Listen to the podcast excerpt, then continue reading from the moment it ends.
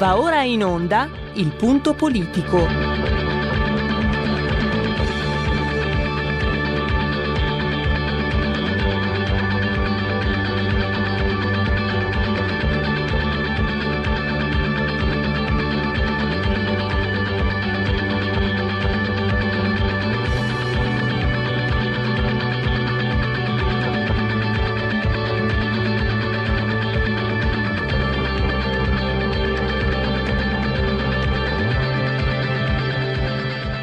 Ma se non state attenti, i media vi faranno odiare le persone oppresse e amare quelle che opprimono. Malcolm X. C'è una radio, Radio Padania, che io capita qualche volta di ascoltarla ed è veramente una paura ascoltarla, una, c'è una rabbia, una, un odio che è totale e non si può nemmeno pensare a fare spallucce, pensare che questo odio, siccome è irrazionale, occorre in qualche modo dimenticarlo. Occorre in qualche modo farlo rientrare nel dibattito politico. E poi sguatteri del padrone un cazzo. Sguatteri del padrone un beneamato cazzo. Vi invito però ad ascoltare ogni giorno per 5 minuti Radio Padania Libera. Votate, votate, votate, votate, votate, votate il radio voto. Tenetevi pronti, dopo le 15 parte la rubrica numero 0, può essere anche la prima e ultima puntata, non lo so. Dite la vostra che io penso la mia, il telefono, la tua voce. Oggi naturalmente quale sarà il voto? Il voto sarà il governo Draghi e lo dico subito anche a beneficio dei tecnici in regia, anche aveste telefonato nella giornata nelle trasmissioni precedenti odierne potete, facciamo eccezione, potete votare, intervenire di nuovo, perché sostanzialmente, contrariamente magari alla mia personale gestione delle telefonate, questa volta proprio mh, dite se votereste il governo Draghi e il perché. Poi, e poi date spazio a quelli che eh, vengono, che arrivano dopo di voi. Io ho messo un po' di eh, possibilità di risposta, sì, no, ni, astenuto, mi metto in malattia, cambio nazionalità. Io sono Mario Draghi. Altro e perché? Questa è la novità ehm, che eh, è nata a prescindere da quanto sta accadendo. Oggi voterete su Draghi, poi vedremo se ci sarà anche il numero 1, 2, eccetera, di questo eh, dite la vostra che io penso la mia, il telefono la tua voce. Sarete magari anche con una collocazione oraria diversa, magari a partire direttamente dalle 14.37, quando ordinariamente inizia la diretta del punto politico di RPL che state ascoltando, RPL la vostra voce, la vostra radio, chi si abbona RPL campa oltre cent'anni, meditate gente, meditate eh, magari cominceremo subito con il radiovoto. Questo è eh, il primo argomento. Poi eh, parleremo, continueremo a parlare di Mario Draghi. Lo facciamo con Antonio Morosi di Affari Italiani. Sembra un, quello che è accaduto è sembrato un fulmine a ciel sereno. Siamo già il 3 di febbraio, no? In realtà ehm, c'erano molti segnali. Eh, c'è stato anche qualcuno che, mm, magari qualcuno che sentiremo i prossimi giorni al telefono, vedremo, che già ad agosto aveva preannunciato quanto stesse accadendo. E eh, quelli che di solito vino, vengono chiamati gli insiders, eh, riporta nel suo articolo Antonio Amorosi, eh, articolo pubblicato ieri pomeriggio, già avevano letto la situazione, avevano già capito, eh, prima Renzi dà l'abbrivio al governo Conte pensando di tornare al centro della, dell'agone politico.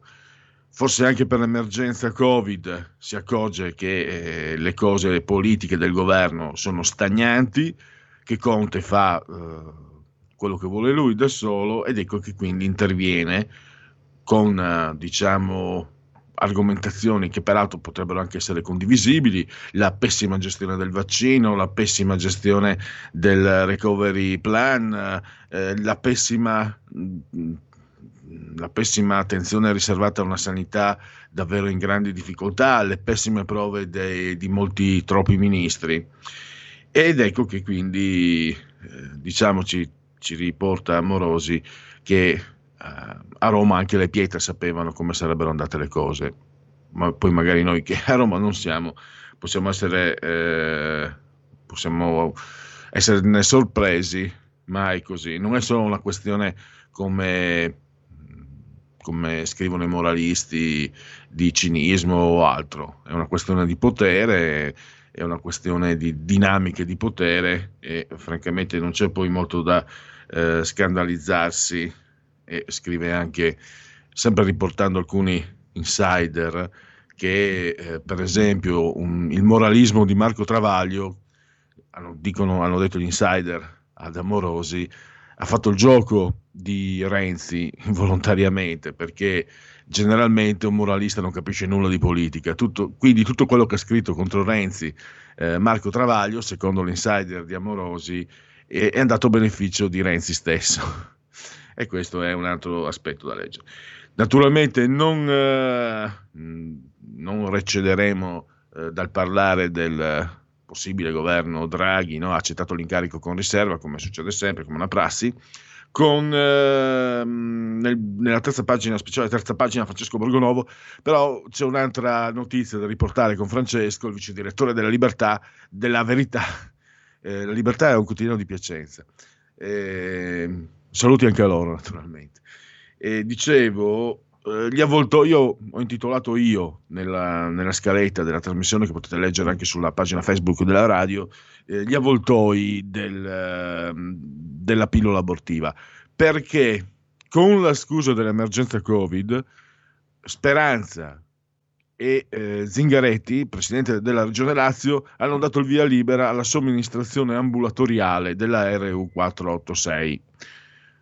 Per quanto mi riguarda, io mi astengo da, uh, personalmente, lo, è giusto che lo sappiate, perché mm, sono paresiarca e dico quello che penso, io mi astengo dalle valutazioni morali, eccetera, anche se sicuramente è preoccupante la leggerezza con la quale si parla di questa, di questa pillola. Sta di fatto però che questa somministrazione ambulatoriale, con la scusa di lasciare liberi gli ospedali, e viene fatta nonostante ci sia un farmaco nella RU 486 proibito dall'AIFA, l'Agenzia Nazionale del Farmaco. E qui le cose allora no, le cose non mi tornano proprio, perché io mi guardo bene dall'entrare nel privato di una donna, questa è la mia posizione, io sono, penso che l'aborto sia sbagliato, sia, sia un, tutto, quel, tutto il male possibile, però personalmente se io fossi una donna, anzi se io fossi un uomo che eh, mette al mondo figli, non vorrei che qualcuno mi venisse a dire tu non puoi abortire. Questa è la mia posizione personale.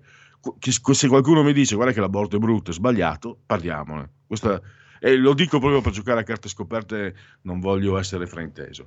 Però qui c'è un farmaco che è stato tolto dall'agenzia del farmaco, del, dall'AIFA, perché, perché può essere pericoloso.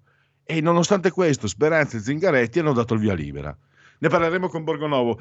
Partiamo subito, sono già in ritardo di due minuti, eh, con un argomento che...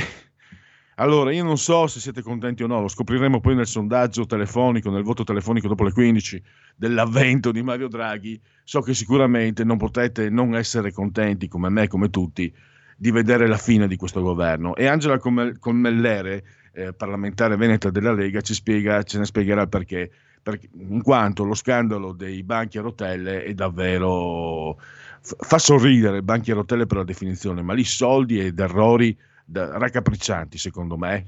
Poi sentiremo Angela. Tra pochissimi istanti con qui Parlamento. Qui Parlamento. Allora io credo che sia già in, uh, in attesa, sia già in uh, collegamento Angela Colmellere. Nel caso la saluto e la ringrazio per la partecipazione. Buongiorno a tutti, ringrazio io voi. Allora Angela, eh, uno dei motivi, stavo dicendo agli ascoltatori, per cui ci sono tanti motivi per essere contenti, io non so cosa succederà con Mario Draghi, magari vedremo, ma sicuramente non possiamo non essere contenti di vedere eh, messo a tacere, messo finalmente nella, nel, nel, passato il governo Conte, il, gov- il governo Conte bis. Uno dei motivi, tanti, tantissimi, eh, riguarda i banchi a rotelle. io dicevo Mm. Angela, magari i banchi a rotelle fa sorridere, ma in quello che è successo in Veneto, per i soldi, per gli errori, per gli sbagli, per l'arroganza che tu registri anche nel comportamento di Conte e dell'Azzolina, è davvero un, eh, forse è un caso esemplare, forse se adesso ti do la parola per, eh, per farti ricostruire quello che è successo in Veneto con i banchi a rotelle, io credo che quello che tu adesso andrai a ricostruire sia proprio da usare come esempio, come metafora della fine di questo governo. Questo è il mio parere personale, Angela, poi se non sei d'accordo, eh, sei liberissimo di esprimere tutto quello che, che- che credi opportuno. Grazie.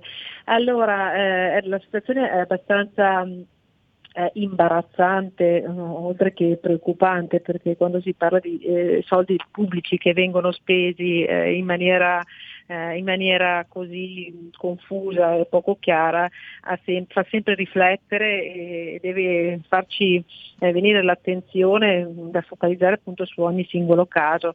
Il Veneto eh, adesso ha aperto appunto un'indagine per capire che cosa sta succedendo a livello scolastico, ma credo che, anzi mi auguro che questa, eh, che questa modalità possa venire anche poi utilizzata eh, da- in, altri- in altre regioni, appunto perché è utile avere anche un monitoraggio di quello che succede a livello nazionale. Di cosa stiamo parlando? Stiamo parlando dell'acquisto dei banchi appunto monoposto utili a garantire questa- quella che era la distanza di un metro da alunno a alunno, eh, proprio per, per prevenire um, virus o comunque dilagare di altre- altri batteri. Ecco che eh, a livello nazionale sono stati, sono stati comprati 2 milioni e 13.656 banchi veri e propri e eh, altri 435.118 sedute innovative, i famosi banchi appunto con le rotelle. Questi banchi sono stati consegnati ovviamente ben oltre l'inizio dell'anno scolastico, ovviamente quando, quando la scuola secondaria era tornata a fare la, distanza, la, la didattica a distanza, quindi ne- nemmeno poi appunto sono serviti. E, ehm, il, mini- il Ministero la cosa preoccupante è che non ha mai fornito, mai dico mai fornito dei dati eh, effettivi sul costo effettivo appunto di, queste- di questa fornitura. Eh, succede invece che in Veneto mh, sono state appunto mh, 9.000 eh, 9.000 le sedute eh, innovative appunto con, con le rotelle che sono state consegnate. E queste sono state accantonate dai dirigenti scolastici perché eh, ci si è resi conto che questi non erano, non erano proprio adatti alla seduta perché erano scomodi, perché no- i ragazzi non potevano appoggiare eh, un testo o comunque altro tipo di materiale, materiale didattico, ma soprattutto perché i- i dirigenti scolastici temevano che, pote- che queste- que- questa, questa strumentazione potesse portare anche, eh, provocasse magari dei, eh, dei malesseri dal punto di vista appunto eh, della, della colonna vertebrale, della schiena, eccetera. E quindi Io ho letto anche scoliosi addirittura su alcuni giornali, non so se era esagerato. Sì, scoliosi, lordosi, cifosi, un po' tutto insomma ecco. Quindi, ehm, ecco quindi che i dirigenti scolastici hanno addirittura mandato indietro i camion con, eh, con il materiale contenuto, non hanno proprio neanche voluto che scaricassero il materiale alcuni, in altri casi invece eh, il materiale è stato scaricato, ma è stato scaricato e depositato direttamente nei magazzini perché appunto i dirigenti scolastici non si prendono eh, la responsabilità giustamente di utilizzarli perché li, rendono, mh, li considerano inadatti e, e quindi inutili. E quindi eh, adesso sono lì perché ricordo che questi banchi potevano anche andare bene, ma in una determinata situazione, ovvero essere utilizzati magari per i, per i biblio- per i laboratori, per le biblioteche, ma non per un'attività eh, dove i ragazzi stanno seduti 4, 5, 6 ore al giorno. Quindi eh, sicuramente Eh, però, perdonami Angela, io ho letto anche che eh, la inadeguatezza dei banchi anche non atti ad accogliere il materiale scolastico, cioè beh, Sì, non sì, sono sì. adatti e devo dirti, tu sei anche insegnante, sei anche detto ai lavori, Sì. sei anche sindaco, insomma, eh, hai, hai la materia per mano. Mm. Eh, A me sembrava, ho sentito anche altre opinioni, da bar finché vuoi, quando si sono viste le prime foto, più di qualcuno ha detto, ma come, fan, come fai lì a mettere un dizionario? Ai miei tempi, io non so adesso, eh, ai miei tempi c'era il dizionario, c'era, mi ricordo, il volume di epica, Mhm. l'antologia di italiano, il manuale di matematica, eccetera. Adesso magari è tutto elettronico, per carità, però mi sembrava Eh. anche che comunque a vederli ci fosse poco spazio. Guarda, eh, le misure parlano chiaro perché fanno 28 cm per 50 cm, quindi lo spazio è veramente limitato e come hai ben detto tu non, non è atto ad ospitare altro tipo di materiale. Quindi già questo in partenza doveva già pensare e farci pensare. Ma soprattutto la difficoltà è a monte perché questi banchi sono certificati ai sensi della normativa europea, ma per l'utilizzo scolastico la normativa a cui si deve fare riferimento è un'altra che prevede comunque anche delle ristrettezze, ristrettezze maggiori, visto che stiamo parlando di banchi, come dicevo prima, che eh, devono ospitare questi ragazzi per diverse ore al giorno, proprio per evitare il rischio di, dell'insorgenza di patologie di cui dicevamo. Alla luce di tutto questo eh, che abbiamo appunto detto, eh, io ho, ho preparato una, un'interrogazione da fare al Ministro, non sapremo ancora quale sarà eh, e quindi cercheremo di capire... Ci sentiamo, scusa Angela, ci sentiamo di escludere che se Draghi ehm, accetterà l'incarico, no? perché lo accetta con riserva, quindi vedremo, non possiamo parlare preventivamente, ma sarà difficile vedere Lazzolina di nuovo ministro, questo lo possiamo prevedere?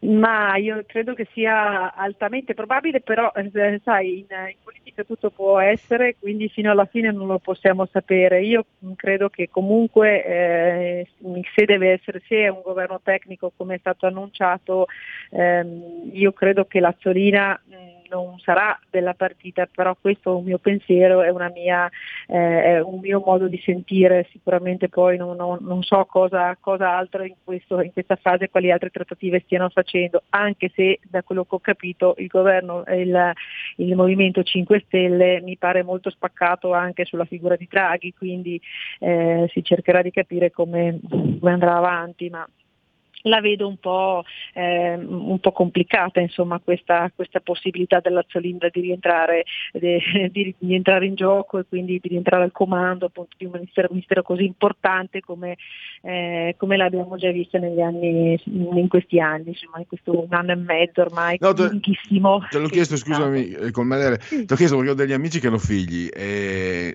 sì. non sarebbero contenti di rivederla ministro. Hanno figli che vanno a scuola, intendo. Eh ehm, tra elementari e medie e non sarebbero contenti di vederla ministro. Te l'ho chiesto per quello.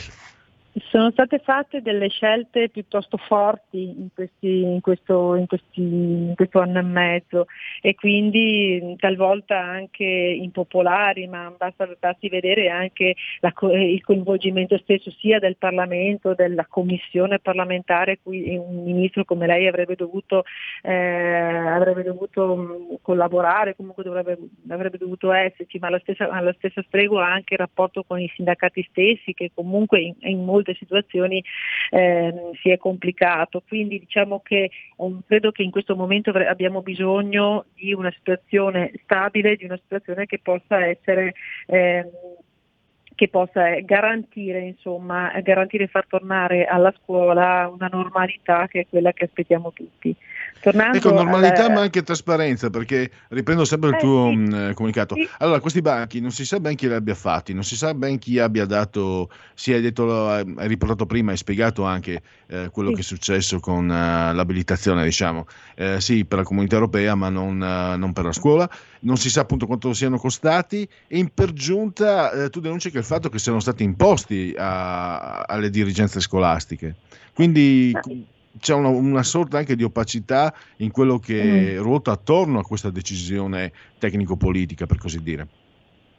Sì, allora io con, ho fatto un'interrogazione che stavo dicendo appunto depositerò non appena eh, sarà possibile perché in questa fase governativa eh, non è possibile depositare eh, interrogazioni, lo faremo appena non appena si possono aprire i termini e si potranno riaprire i termini. Io ho chiesto al Ministro come mai non abbia verificato la rispondenza delle sedute innovative ai criteri previsti dalla normativa vigente, prima che venisse bandito il, eh, la gara pubblica, quindi il bando cosa prima. La seconda ho, ho, chiesto al Ministro se intenda avviare un monitoraggio su scala nazionale per verificare appunto eh, il reale impegno di queste sedute eh, nelle, nelle, scuole e infine ho chiesto al Ministro se ci può comunicare finalmente il costo finale della fornitura e eh, quale misura eventualmente adottare qualora l'utilizzo non dovesse, dovesse risultare non appropriato. Eh, qui qualcuno ci deve delle risposte. Io all'epoca interrogai anche il eh, Arcuri, quindi il commissario straordinario proprio per chiedere informazioni sul bando di gara, entrando anche nello specifico, entrando anche nel tecnico. Arcuri non ci ha dato, non ci ha dato assolutamente soddisfazione nonostante avesse ricordato e ribadito che tutto era venuto nella massima trasparenza, nella massima, eh, nelle, nel massimo, nella massima limpidezza e, e, quindi anche normativa, quindi non c'era nessun tipo di problemi. Strano perché i problemi li stiamo vivendo e vedendo tutti sotto gli occhi e impressiona ed è impressionante assai il fatto di vedere dei magazzini pieni di banchi adesso e tra poco delle discariche che saranno altrettanto piene di banchi perché anche lo, lo smaltimento dobbiamo ricordare che ha un costo, eh, dobbiamo pensare che con tutte le difficoltà che una scuola normale ha dal punto di vista strutturale e dal punto di vista anche gestionale eh, avrebbe bisogno di un sacco di risorse. Quando si vedono delle risorse arrivare ma che sono esattamente inutili, ovvio che eh, questo fa agitare e fa, e fa preoccupare, soprattutto perché ci chiediamo ma in che mani siamo stati messi finora. Ecco, Purtroppo siamo in conclusione, ricordo che eh, il danno, diciamo lo spreco, si aggirerebbe quasi intorno al mezzo miliardo di euro. Però stiamo aspettando i dati ufficiali perché, ripeto, non c'è mai, mai, mai stata uh, una informazione certa sul costo reale di queste forniture.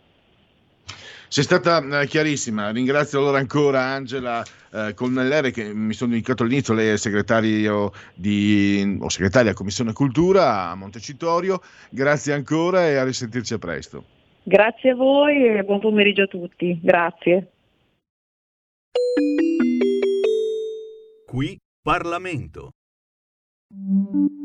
Da oggi la tua radio è ascoltabile anche con la televisione in digitale. Sul telecomando della televisione digitale o del tuo ricevitore digitale puoi scegliere se vedere la TV o ascoltare la radio. Risintonizza i canali radio e troverai anche RPL, canale 740. La tua radio. Porta con te ovunque RPL la tua radio. Scarica l'applicazione per smartphone o tablet dal tuo store o dal sito radiorpl.it. Cosa aspetti?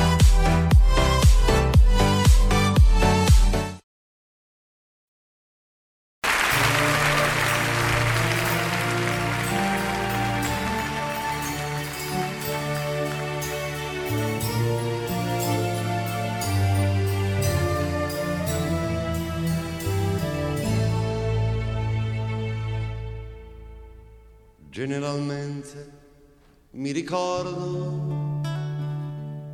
una domenica di sole,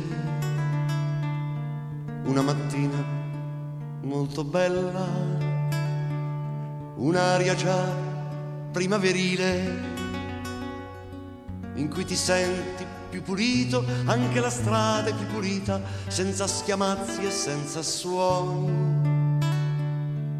Chissà perché non piove mai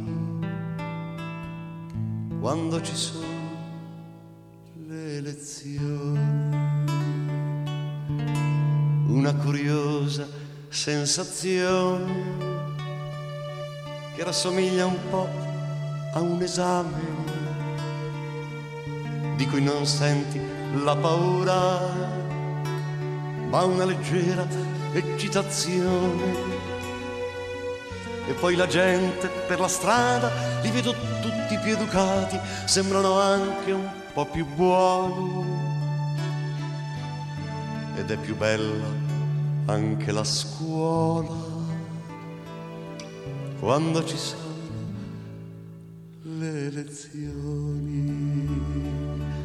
Persino nei carabinieri c'è un'aria più rassicurante ma mi ci vuole un certo sforzo per presentarmi con coraggio. C'è un gran silenzio nel mio seggio. Un senso d'ordine di pulizia.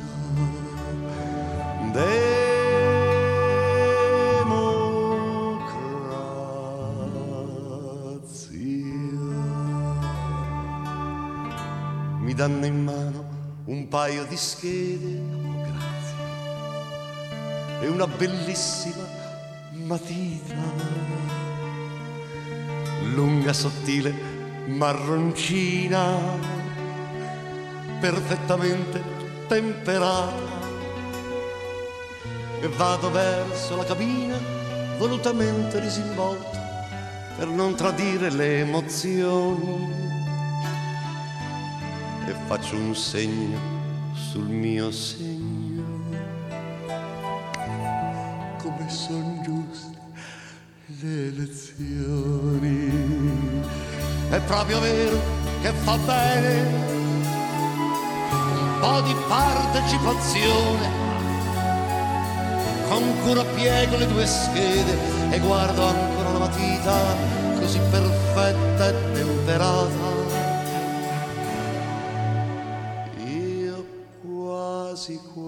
quasi me la porto via.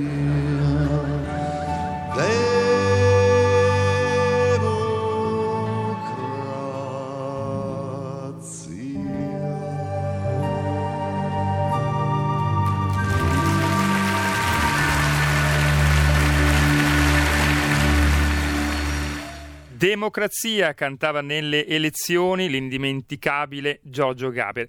Ridiamo subito la linea per Luigi Pellegrin aprendo le linee allo 02 66 20 35 29. Applausi per i nostri tecnici, per Giulio Cesare Carnelli e la sua proposta eh, musicale qui da RPL, Radio Padania, la vostra voce, la vostra radio, sa buona RPL campa, oltre cent'anni, meditate gente. Allora, come vi ho detto, parte il numero zero della... Dite la vostra che io penso la mia, il telefono la tua voce. Eh, l'argomento non è libero, è il governo Draghi quindi se volete, vi ho appena ricordato il numero ehm, Giulio Cesare, se volete appunto dire la vostra, anche nel caso foste già intervenuti nel corso della giornata, ma qui si tratta proprio della possibilità di votare quello che potrebbe essere il prossimo governo, il governo di Mario Draghi. Io ho dato anche dei suggerimenti, sì, no, ni, astenuto, mi metto in malattia, cambio nazionalità, io sono Mario Draghi. Altro è perché, quindi eh, la vostra posizione e naturalmente anche il tempo per spiegare questa vostra opzione, questa vostra eh, scelta. Insomma, la vostra opinione su quanto sta accadendo nel panorama politico italiano, sempre molto direi... Ehm, molto molto agitato, molto fluido. Intanto, in, ah, naturalmente interrompimi pure Giulio se c'è qualcuno, se c'è chi, mh, ogni volta che c'è qualcuno che, che vuole intervenire interrompimi che, mh, in modo che io gli possa eh, concedere immediatamente la parola. Intanto vi ricordo che siete simultanei con RPL quando sono scoccate le 15.07 i nostri tecnici lì fisicamente in regia, sottoscritto da remoto per preservarsi da questo terribile morbo. E 6.3 gradi centigradi sopra lo zero, mi dice la temperatura esterna, quella interna 22 gradi, sempre centigradi sopra lo zero. Giulio Cesare, io, non so se c'è anche il Giovin Federico, a 150 metri sospesi sopra il livello del mare, nel Decimoquinto giorno di piovoso, mese del calendario repubblicano. Due per chiamate. i gregoriani e mancano 331 giorni alla fine, mamma mia. Per tutti è un uh, mercoledì, miarqui 3 febbraio, anno domini 2021, 20 e 21. E come sempre un abbraccio fortissimo, forte, forte, forte, forte alla signora Carmela, alla signora Clotilde che ci seguono, ci ascoltano dal televisore, il canale il 740, 740, 740 come sempre e anche chi ci segue, benvenuto chi ci segue attraverso uh, le applicazioni dedicate iOS Android, cioè a chi ci segue con lo smartphone, con l'iPhone eh, o anche con la smart TV o con Alexa accendi RPL radio. Passaparola ve ne saremo riconoscenti. Due anche chi ci ascolta cullato dall'algido suono digitale della Radio DAB e chi ci ascolta attraverso internet. Intanto, eh, Pier- Pierluigi, scusa, se, se mi senti, due chiamate. subito la parola a chi ci ascolta. Pronti? Pronto, Prego. pronto, sono Alessandro, chiamo da Losanna, quindi in Svizzera. Eh, come linea di principio direi assolutamente no a governi tecnici, eccetera, ne abbiamo visti negli ultimi anni un mucchio da, da Amato a Dini a Prodi o chi- chi- insomma a Monti, eccetera. Nonostante abbia massima stima in Draghi, ma non si può Assolutamente no, però non siamo nelle stanze di decisione, quindi mi fido di Matteo Salvini che faccia, scelga la roba giusta. E dico no anche da parte mia perché ehm, cioè, il Presidente della Repubblica eh, bisogna far capire che la- la- il potere spetta al popolo e al Parlamento e non altre super entità. Quindi ehm, sicuramente poi la Lega e il centrodestra eh, faranno quello che devono fare. Comunque per me è no. Certo. Grazie, se non ho capito male Alessandro, lui non cambia nazionalità perché telefona da Losanna. Non preoccupatevi di quello che deve fare o e preoccupatevi, cioè, preoccupatevi di far sapere la vostra opinione, che questo sicuramente interessa, eh, lo so per esperienza, interessa sempre molto i politici della Lega soprattutto e quindi interessa anche capire. Interessa anche a me naturalmente perché eh, per farmi un quadro. Eh, ha spiegato, mi sembra, con molto equilibrio. Alessandro, un'altra telefonata, pronto? Un altro voto? Ciao Pierluigi, Augusto D'Alecco. Ciao. Allora, il mio è un no a Mario Draghi perché rappresenta il boia delle privatizzazioni del 91 sul Britannia, rappresenta tutto ciò che ho combattuto votando Lega, la globalizzazione, il mondialismo, la Golden Sachs, il potere dell'alta finanza. Quindi lui personalmente avrà tutte le qualità del mondo, avrà un curriculum infinito, ma è antitetico ai miei interessi e a quelli che fino ad oggi mi auguro sono stati quelli della Lega. Ti saluto e ti ringrazio e ti ascolto per radio. Ciao. Grazie Augusto, direi Altre che sei due. stato perfetto, sei stato chiarissimo, quindi mettiamo la, mettiamo la tua opinione lì chiara, nitida e sentiamone altre perché vedrete che eh, secondo me, questa è la mia opinione, ci scommetto, vedrete che fu- verrà fuori una composizione di, di pareri e di opinioni molto interessante perché non credo che mh, ci sia un'uniformità e credo che ci siano anche molte sfumature, visto anche il quadro attuale, no? non stiamo parlando, stiamo parlando di una situazione comunque particolare. Pronto? Sì, mi senti? Pronto Sammy? Sì, pre- Eccoci, buondì. Allora io volevo eh, dire un paio di cose, sto chiamando dal Friuli Venezia Giulia. Una che eh, l'ho detta ieri anche a Marco, in, in Croazia la delegazione del PD che voleva fare la pomposa stile nave 18 è stata cacciata diciamo dai croati dicendo che sono dei provocatori e li hanno rimandati a casa.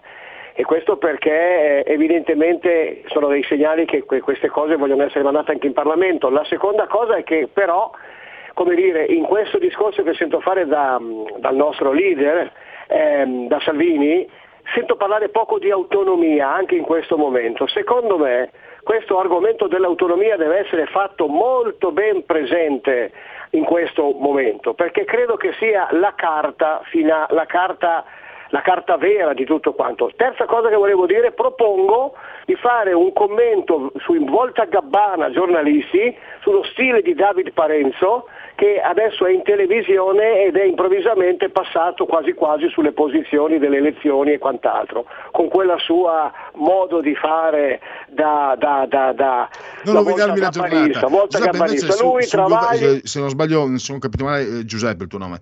Eh, su Draghi, cosa voteresti? Sei onore- onorevole, presumibilmente della Lega, sei in Parlamento. Ah, mi è scappato via. Avete Ma ne abbiamo paura? ancora due, Pierluigi. Tra l'altro ho scoperto, allora, pap- nato a Roma, papà Padovano e mamma Ripina. Che incrocio. Spero che si possa dire, cioè per dire eh, per, da, per, fornire informazioni, eh, non, non, non, pensate altro. Pronto? Pronto? Buongiorno. Buongiorno, eh, telefono da Monzebri da Seregno. Eh, diciamo, io penso una cosa, che mh, mm, Renzi eh, abbia a che fare tanto con l'Europa, visto per esempio il referendum che ha fatto eh, qualche anno fa, che dava potere all'Europa e, mm, e, ha buttato in piedi tutta questa storia, molto probabilmente aiutato dal Presidente della Repubblica, eh, per, ehm, per, perché vogliono più Europa in Italia. Dietro tutto questo ci sta mm, per esempio mm, Draghi, pure lui è, è Europa al 100%. Conte probabilmente aveva qualcosa ma non è riuscito a fare quello che gli avevano chiesto di fare da parte dell'Europa e quindi è stato cacciato via da, mm, con l'operazione Renzi. Penso che dietro ci sia anche una mano tipo dei gesuiti perché sia eh, Draghi che eh, Conte che un po' tutto questo sistema c'è dietro qualcosa di un, un, Vaticano ma, ma, non il Vaticano quello, mm, quello pulito, c'è il Vaticano quello economico e poi penso anche che quindi tu voteresti c'è no. qualcosa anche di, di, mm, che ha a che fare con la mafia perché ehm, diciamo il sistema è molto simile a quello della mafia perché come viene fatto, mm, come viene usato il potere da queste persone assomiglia molto a una cupola mafiosa. Scusa, scusa eh, è una constatazione inutile, pleonastica la mia, quindi tu voti no al governo Draghi? Assolutamente no, però penso anche che eh, se il centrodestra rimane coeso può benissimo ehm, assumere, non so, mh, qualcuno dei 5 Stelle oppure chi la pensa come lui e mettersi anche di traverso tutta questa cosa. Se invece dovessero aiutare tutto questo sistema, sarebbero diciamo anche mh, può dire complici un po' di tutta questa storia e l'impero europeo, così potrei chiamarlo, eh, potrebbe, non so, grazie al viceré Mattarella, potrebbe spadroneggiare come vuole in Italia. Perfetto, grazie, un saluto a Seregno, alla profonda Brianza e laboriosa come vuole la tradizione. Eh, poi no, non sono qui io per dire la mia, volevo dire che però, che, scusate io lo dico, eh, se sei arbitro, cioè se sei al Quirinale, è vero che sono di parte, quindi non vale, non vale niente quello che dicono, già non vale niente, però un mandato esplorativo, un esponente dell'opposizione avresti anche potuto darglielo, secondo me. Non mica necessariamente Salvini, per carità, ma non lo ha fatto, così come non ha voluto Paolo Savona due anni fa, pregiudicando quindi l'alleanza che tra Lega e 5 Stelle fin dall'inizio. Scusate, eh, la parola a voi, pronto? Ciao, sono Marco D'Amanto da Pellegrin. Ciao Marco. Conte doveva essere allontanato perché in viso all'Europa, alla UE, visto che non riusciva più a garantire quello che doveva garantire per il discorso legato ai fondi europei, eccetera, doveva essere riallineato agli Stati Uniti perché i, i, i pentastellati sono filocinesi.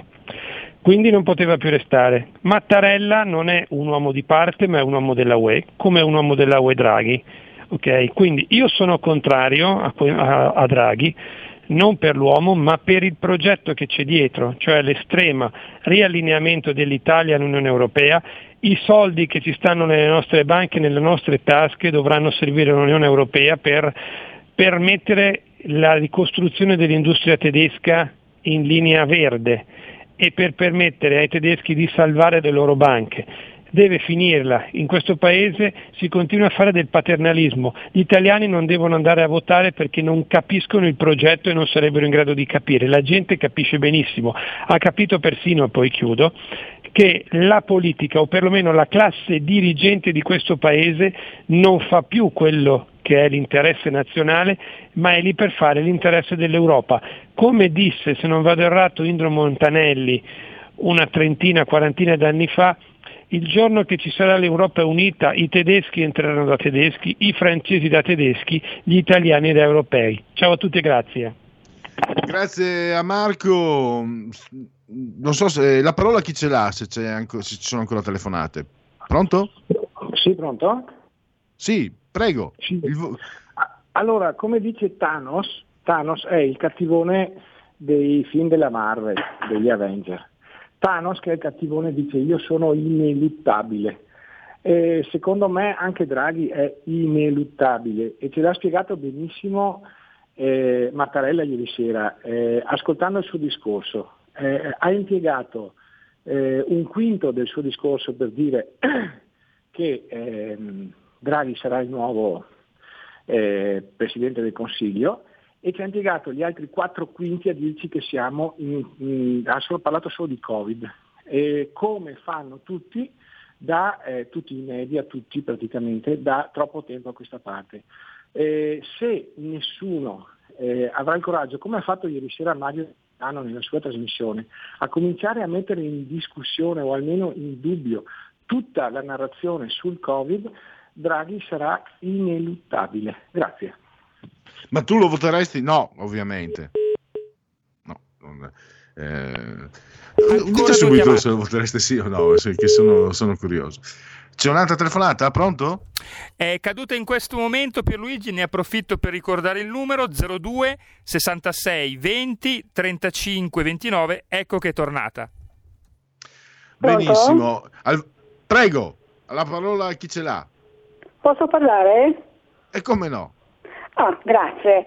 No, eh, dunque io mh, mm, sono contro chiunque che non sia eletto dal popolo, quindi contro Draghi, logicamente senza, beh, con i motivi che hanno detto i signori che hanno parlato prima di me, per l'Europa che ha grande importanza. Due, eh, è ora che noi esprimiamo il nostro voto e quindi questi sono tutti cavilli che non, non mi piacciono. Grazie. Grazie all'ascoltatrice che non ha detto il suo nome, ma va bene lo stesso, potete dire il vostro nome volentieri. Eh, mentre parlava l'ascoltatrice, dunque, negli ultimi dieci anni, se ci fate caso, a parte la parentesi Enrico Letta, Enrico stai sereno, e tutti i presidenti del Consiglio eh, non sono passati al vaglio, forse Gentiloni, forse Gentiloni era, era, stato eletto, Gentiloni Letta, il primo e il quinto anno della diciassettima legislatura. Eh, gli, comunque gli altri, quindi diciamo su eh, nove anni erotti, eh, sette, sette anni su nove, abbiamo avuto un Presidente del Consiglio che non è passato attraverso il vaglio delle urne. Non significa niente perché la Costituzione lo consente, però può significare anche qualcosa. Se c'è qualcuno, eh, la parola a lui. Due. Pronto? Ah, Pronto? Oggi siete tantissimi, mi fa piacere. La parola a chi ce l'ha, prego. Ciao, ciao Belfier. Allora, il trio delle meraviglie, Monti, Draghi, Prodi, hanno sconquassato l'Italia, l'hanno messa ai saldi di fine stagione. No, no e no. Baci. Benissimo. Eh, chiarissima la posizione della signora. Scusate, avevo fatto la battuta, è solo quasi, quasi 30 anni che ho smesso di essere un bel figlio. Allora, no, ma è un modo di dire lombardo che è molto bello, molto eh, colloquiale. Un'altra telefonata, la parola chi ce l'ha come sempre. Sì, no, forse Nia Draghi. Sentiamo cosa, cosa pensate. Prego. Tocca a me? Prego. Buonasera.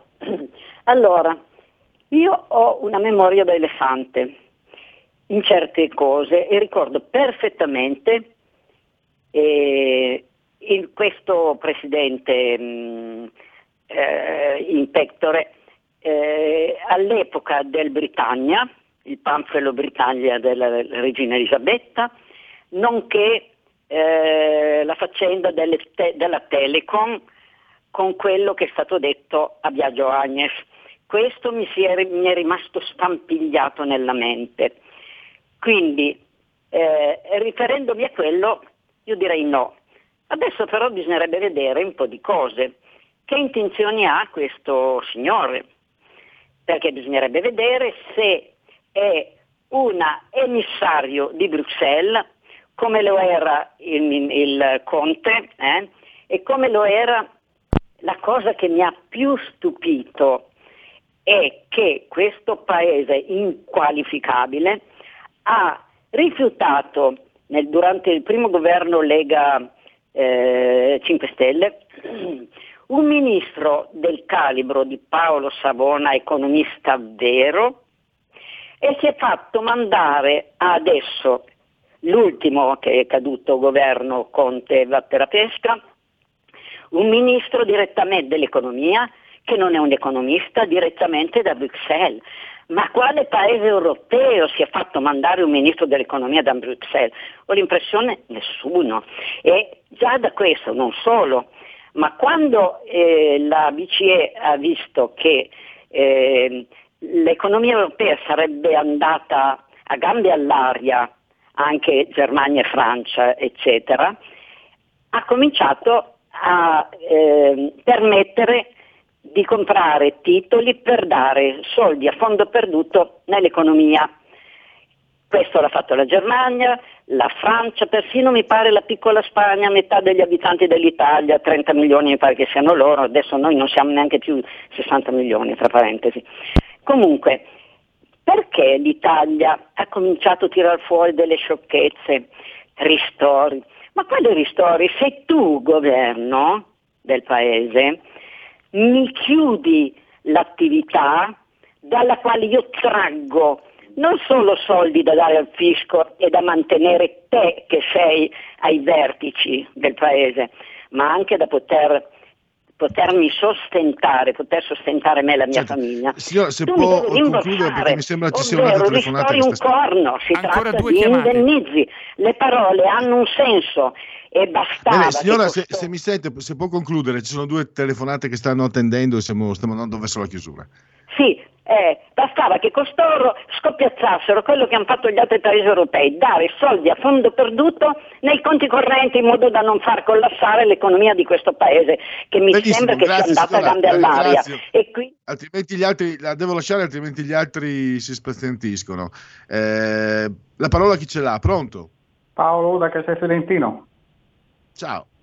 Sì, ciao, ascolta, io volevo dire assolutamente mi auguro che la Lega non sostenga Draghi, perché è un anno e mezzo che si dice di voler andare a votare. Ora che ci apre l'occasione non lo sosteniamo, per l'amor del cielo. No, un ci fate questo scherzo. Va bene?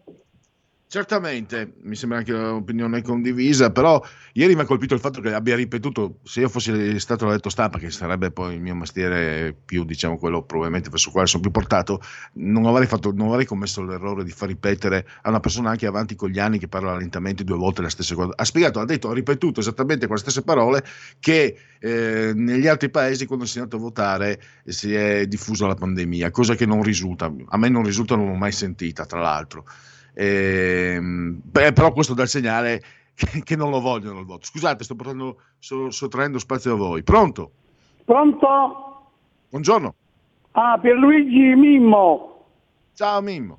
Allora, Senti. voteresti Draghi o no?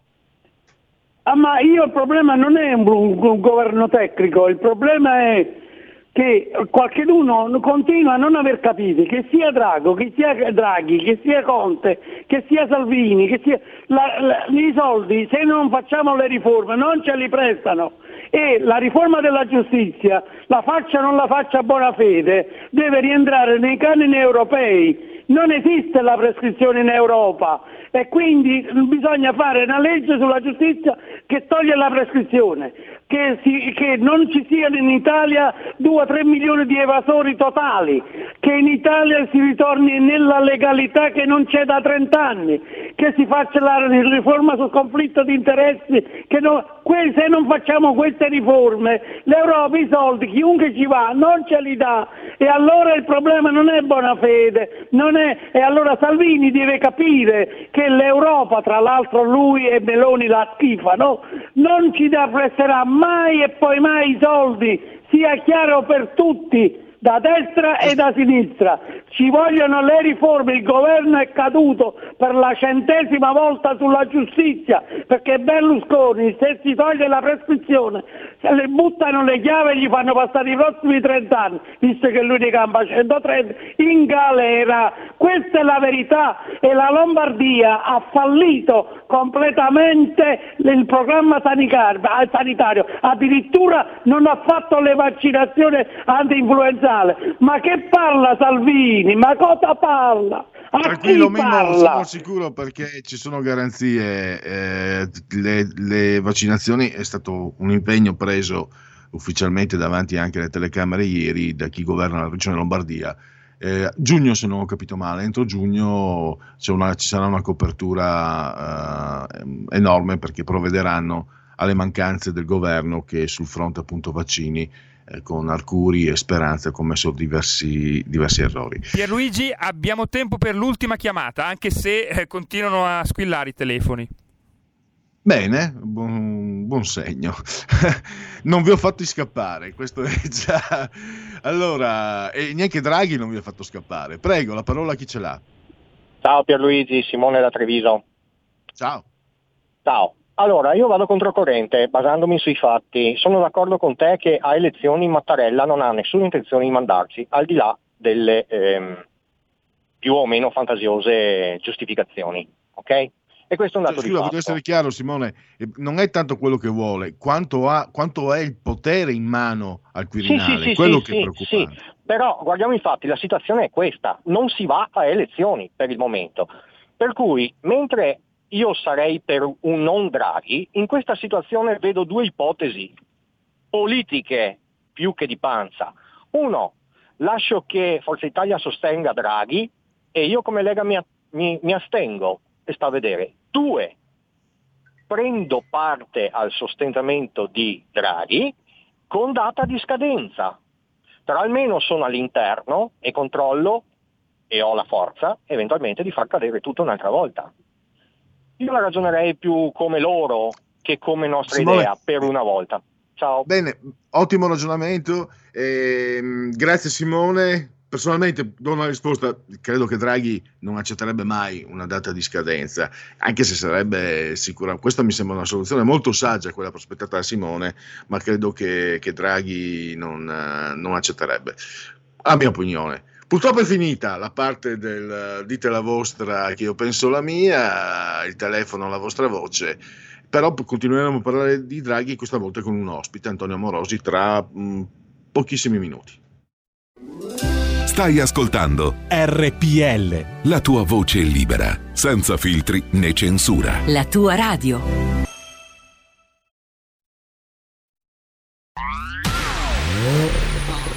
Auto nuova fiammante col suono nuovo È il DAB Plus che si sente a tuono La provi e senti subito com'è che va DAB Plus e la tua radio migliorerà Digital Radio, il suono perfetto. DAB Plus.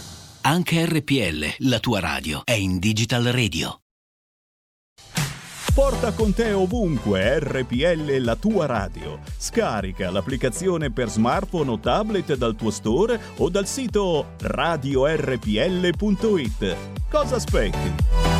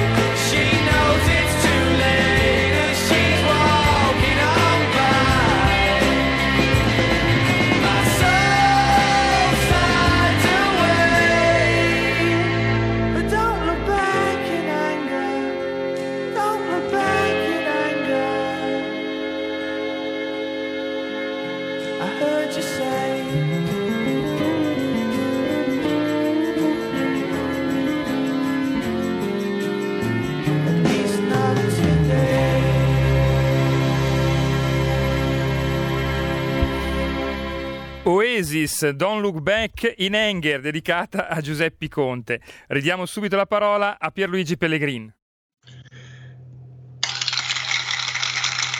Diamo la parola agli applausi per Giulio Cesare Carnelli, davvero ehm, molto molto efficace, grazie Giulio anche per l'ottimo lavoro, il gran lavoro con le telefonate, ehm, perché insomma seguire eh, mixer eccetera, eh, leggendo al telefono, poi sapete che Giulio è, è speciale perché è, è, passato alla leggenda delle cronache, non per una cosa recente che è meglio che non... è una cosa eh, meravigliosa che dimostra quanto lui sia speciale, però io per scelta deontologica, per la sua sicurezza, non la rendo, non, non posso rendere la nota. Eh, anni fa Giulio smascherò quello che io chiamo bambino scemo, che telefonava fingendosi Bossi e addirittura il, lo sguattero del padrone ha messo nel libro, mi sembra che ha fatto un libro, ha messo proprio quell'episodio. Solo che quella volta Giulio, se non sbaglio, nel libro ti ha, mh, ti ha confuso con un conduttore, credo. Sì, credo di sì. sì. Comunque, comunque eh, cioè, è stato messo. Cioè, comunque, allora lo sguattero del padrone, i padroni mica sono scemi, non si prendono gli sguatteri idioti, si prendono gli sguatteri svegli. Eh, Cruciani è uno sveglio ed è rimasto stupito dalla protesta di riflessi di, di Giulio che subito eh, ha messo giù quando il cretino, il bambino scemo, faceva le imitazioni sciocche. Tanto io sono andato sono andato a vedere perché non conosco l'inglese a differenza di Giulio. E, um, ho tradotto la, il titolo della canzone di, di Caino, Abele e Gallagher, gli Oasis. Sapete che non si amano. Eh, non guardarti. Scusate, non è bello parlare ridendo. Caspita, ci contiene Pellegrini. Non guardarti indietro con rabbia dedicato a Giuseppe Conte, che, Giuseppe, che, Giulio ha dedicato a Giuseppe Conte. Allora, se, una, se, ci sono ancora telefonate, tra l'altro io penso, penso, poi ci sentiamo anche col direttore, perché non le decido io ovviamente, non da, comunque non da solo, ehm, queste, queste, situazioni, perché ci mancherebbe, se no, eh, ognuno la per conto suo. Cioè, eh, avete visto ieri, sono andati, eh, non si sono resi conto, a parte sto, sto zitto sull'arbitro, perché un amico mi ha mi ha postato una, Lorenzo, eh, facciamo i nomi perché Lorenzo è un amico. 5 minuti di silenzio in ricordo di tutte le squadre vittime dei furti della Juve. Ah, mamma mia, che arbitraggio ieri, che arbitraggio in conto. Però avete visto, quando si va via ognuno per il conto proprio, le cose non funzionano. Però penso di poter anticipare che molto probabilmente, anche perché è cronache, e ho visto anche l'interesse che ha suscitato eh, il voto su Draghi, eh, probabilmente domani dedicheremo ancora un altro spazio, lo spazio analogo a quello di oggi, proprio al, diciamo, al radiovoto. Eh, io direi di, di andare avanti. Eh, Giulio, abbiamo, abbiamo una chiamata. Bene, allora prendiamola. Prego. Pellegrini. Buongiorno. Ciao. Volevo dire, se il centrodestra ha la bontà di riunirsi in un'unica stanza, non in tre stanze, in un'unica stanza, stila un programma serio, quando va a parlare con Draghi glielo porta, poi per noi avere Draghi o avere Salvini come Presidente del Consiglio non cambia molto perché Salvini è avversato da tutti, non lo so perché, comunque lo sanno tutti, tutti sanno il perché, nessuno lo dice. Draghi farà Presidente del Consiglio col programma della destra, che problema c'è? Non ho capito. Poi volevo dire una cosa a Mimmo di cambiare il disco perché dopo se la puntina lo buco dall'altra parte continuano sempre a dire che Salvini non va bene, che la Lombardia ha fatto tutto sbagliato, ma la campagna non ci dice mai niente. Ciao Va bene, perfetto. Sì, va bene. Comunque, mh, mm, lo sai che mh, mm, mi è sfuggito il tuo nome, che io sono, sono pluralista, insomma, mm, a parte quelli che, che non mi piacciono. io sono per la, la, libertà di opinioni. Ecco, non sopporto, lo sapete, non sopporto uh, commenti eh, razzisti, omofobi. Ehm, antimeridionalisti, antisemiti, cose di questo genere, ma non perché ho paura del politicamente corretto, perché non si, può, non si possono sentire. Quindi parolaterone, fra quelle robe lì che non voglio neanche pronunciare, eh, con me siete, siete spacciati. E anche se non usate le parole, ma usate eh, le indicazioni e i toni. Infatti, ho fatto fuori l'altro giorno quel personaggio, non mi ricordo neanche il nome, proprio perché omofobo, razzista, antisemita, omofobo perché probabilmente lui è un gay represso, ma quelli sono fatti suoi, un, è un problema essere repressi, non essere gay assolutamente, e, e sinceramente addirittura no mask che viene a dire eh, mettetevi, tenetevi la muser, mettetevi la museruola, ecco io quelle lì, quelle cose lì, quei cosi lì non li voglio. Per il resto, anche se sono d'accordo con quest'ultimo ascoltatore, Mimo è sempre la stessa canzone, lo stesso nastro, però solo per il pluralismo. E, quindi, e poi anche va bene che, che ci sia, le critiche va, vanno dentro tutte, insomma, dai. Eh, una cosa volevo dire, sì, al volo, eh, è partigiana la mia, però ho questa sensazione. Finché, fin tanto che Matteo Salvini avrà contro i poteri forti, vuol dire che Matteo Salvini sta dalla parte giusta. Eh, così come succedeva con Bossi, insomma, io sono fatto un po' così. Eh, se ti trovi contro i poteri forti vuol dire che sei dalla parte giusta, semplicemente perché io, comune cittadino, non, non posso avere nulla a che spartire nessun vantaggio dai poteri forti. Vabbè. Pierluigi, eh, ho chiuso le linee semplicemente che siamo arrivati alle 15.43 e abbiamo l'ospite. È vero, lo sto facendo aspettare, chiedo scusa e fatemi ringraziare e salutare Antonio Amorosi, Affari Italiani e anche altre testate. Eh, benvenuto Antonio, grazie per aver eh, raccolto come sempre l'invito di RPL. Grazie a voi, buongiorno. Allora, proprio ieri pomeriggio hai dedicato un, un bel editoriale eh, era già tutto previsto, no? si potrebbe eh, riassumere quello che è scritto, cioè le manovre di Renzi, che Renzi ha cominciato a muoversi già l'estate scorsa se non prima, eh, in un momento di stagnazione, ha riconquistato il centro eh, della scena. E...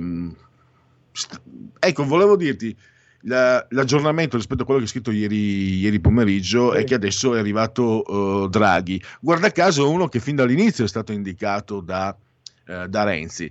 Come, cosa succede adesso? Secondo te eh, come, come, si rapporterà Renzi con Draghi? Cioè, che non intanto, ha ancora accettato sì. che non riserva l'incarico è diciamo il maggiore indiziato di, di, essere il sostituto di Conte a Palazzo Chigi, ecco, io parlo in questo eh, senso. Sì, Draghi, allora, da un lato bisogna tenere presente che eh, Renzi era in qualche modo costretto a fare l'operazione che ha fatto, ha un partito eh, che non, come raccontavo non scalda i cuori, a un anno dalla nascita del governo Conte bis ha fatto i suoi bilanci e ha valutato che il governo doveva cambiare rotta, cioè avere un altro tipo di politica. È andato a, ai ferri corti, insomma è saltato il tavolo perché ognuno era sulle sue posizioni e ci troviamo ad oggi con Draghi che non viene chiamato in Italia in una situazione di eh, caos, barricate nelle strade, insomma problemi molto gravi. Eh, che avrebbe potuto poi risolvere con quello che aveva detto un anno fa al Financial Times, cioè cosa aveva detto Draghi? Alla, proprio alla nascita della pandemia, dobbiamo fare debito per poi cancellarlo alla fine dell'emergenza, non dobbiamo preoccuparci di, di fare debito, cioè dobbiamo dare risorse a chi ha imprese, a chi deve campare, Uh, a chi non ha il denaro e non riesce a procurarselo con, con l'economia. Alla conclusione di questa fase eh, eh, tagliamo il debito da tutte le parti e quindi ritorniamo a zero perché il denaro è una convenzione. Eh, ora però si ritrova in una situazione diversa, si ritrova in una situazione in cui deve applicare in qualche modo le ricette che ha pensato Renzi, cioè il MES, il Recovery Fund, eccetera, eccetera perché nel, avrebbe potuto fare le cose che dicevo prima, cioè fare debito per poi cancellarlo e l'Europa ovviamente non è contenta di una cosa del genere, ma è sempre Draghi e Christine Lagarde gliel'avrebbe permesso perché è Draghi, ha salvato l'euro, eccetera, eccetera. Eh, anche in una situazione di difficoltà sociale. Oggi ci ritroviamo in una situazione più confusa in cui si ritrova ad utilizzare eh, delle, delle, delle, degli strumenti che non sono proprio degli strumenti a eh, a, dire, a, fondo perduto e che poi si possono cancellare. Eh, sono degli strumenti che dovranno eh, fruttare molto come capacità di investimento, cioè io eh, spendo uno, faccio un debito sull'uno, ma quell'euro poi mi produce 3 euro, 4 euro in modo da poterlo, eh, poterlo restituire a chi me l'ha prestato. Quindi è una situazione non semplice neanche per lui che comunque è un numero uno, cioè dobbiamo comunque a avere cognizione che questa situazione è proprio la, la, la, il collasso di una classe dirigente eh, a dir poco demenziale che si è sparata nei piedi da sola senza motivo, eh, cercando di tirare la corda il più possibile quando non, semplicemente bastava eh, eh, accordarsi anche tra di loro. Cioè, lo dico eh, certamente guardando tutti gli elementi disastrosi e critici di questo governo, però non credo che eh, fosse prevedibile che, che, che, che ne, che ne sarebbero usciti in questo modo. Infatti perdono rovinosamente tutti i moralisti che vediamo in tv, Travaglio, la Gruber e tutta questa compagnia. Ecco, tu hai scritto anche di, di Travaglio, che è un po' insomma eh, sì, secondo il parere degli insider, come tutti i moralisti, non capisce nulla di politica. Ma è quello che dicono, poi non, non, non ho detto neanche io, è quello che dicono eh, fuori microfono esponenti, alcuni esponenti con cui ho parlato del PD e di Italia Viva. Eh, diciamo, la, la cultura è la stessa, eh, diciamocelo in verità, però questi dicono guardate che eh, la politica ha delle regole diverse cioè non, e la politica non è... Allora, scusa Antonio se ti interrompo. Traffici, eh, sì.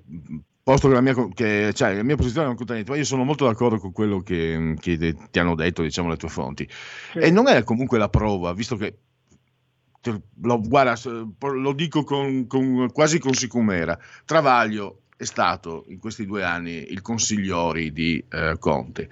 Visto gli errori immensi che ha commesso Conte, e questo mi permetto di dirlo se non altro per esperienza, sono 23 anni che prima la Padania, poi eh, RPL, qui ex Radio Padania, seguo la politica, quindi qualcosa ho visto, insomma, poi non è detto che io, la, che io abbia ragione, però fin dall'inizio ho pensato che Conte stesse facendo, soprattutto quando ha aperto la crisi Renzi, stesse facendo errori madornali. Cioè io ho visto consiglieri comunali di paesini di, di 3.000 anime che avevano molta più abilità politica, sapevano maneggiare la politica, in eh, senso sì, tattico, infatti... non in senso nobile, in senso tattico. Però è bello anche quello, no? L'arrocco, il colpo dell'alfiere che ti mangia la torre, il cavallo, eccetera. Sono cose che magari sono, sono anche un po' delle piccole miserie se vogliamo, ma sono, io le trovo divertenti, è un mio difetto, eccetera.